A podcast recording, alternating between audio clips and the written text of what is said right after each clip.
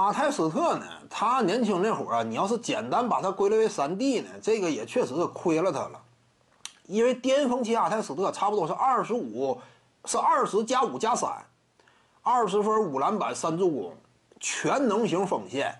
尤其你要参考什么，他是两千年初啊那个阶段就打出名声了，零四零五嘛就已经有一号了，联赛当中甚至呢能够跻身呢最佳阵容二阵。说白了，我要是没记错，应该是二阵，层次不比巅峰卡特差呀。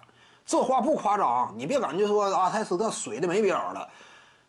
卡特最好一个赛季进过第二阵容，当然卡特进攻火力远在阿泰之上，但是阿泰进攻呢也不是一个纯的角色球员。巅峰期阿泰不是纯角色球员，就是我只能持兵投射呀，不是这种。他如果真是这种，不可能 场均能够干到二十左右，那 哪有这种呢？纯粹角色球员呢？他不至于吗。阿泰斯特呀。巅峰期那会儿呢，也属于接近一个能力相对全面的锋线，这是现实的。你要清楚，两千年初那个阶段啊，联赛当中普遍一支球队啊，场均得分不过百呀。两千年的湖人场均得分才一百分啊，很多球队九十多分。当初你要看过某支球队比赛，你会清楚，一场下来九十多比八十多，这球赢了，通常都这样。对方要是干到一百以上。你又很有可能输啊，因为啥？那会儿某支球队通常就九十多嘛。你那会儿那种比分条件之下，你对比现在，这差不多都是平均一百一十多，你就了解了。就是阿泰如果放到现在啊，差不多什么数据表现？二十三分啊，六篮板，四个助攻左右，这也不算水嘛，对不对？巅峰期那会儿，而且更何况什么？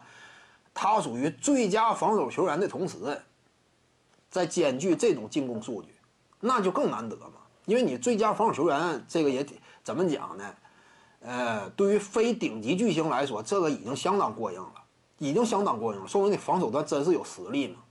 进攻端阿泰啊，当初年轻那会儿也是属于小明星，阿泰也是明星啊，他不是纯三 D 啊，当然他具备三 D 属性，阿泰。呃，为什么后来啊，阿泰斯特呃他开始转化成三 D 的时候呢？多少也有一种降维打击的感觉，就是阿泰的能力是很全面的，他没有那么差嘛。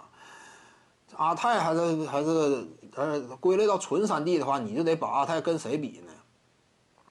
跟这个汤普森、乔治多少比一比可以。当然他在进攻火力跟这俩比不了啊，但是防守端人家是最佳防守球员级别嘛。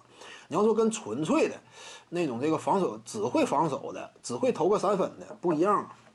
徐静宇的八堂表达课在喜马拉雅平台已经同步上线了，在专辑页面下您就可以找到它了。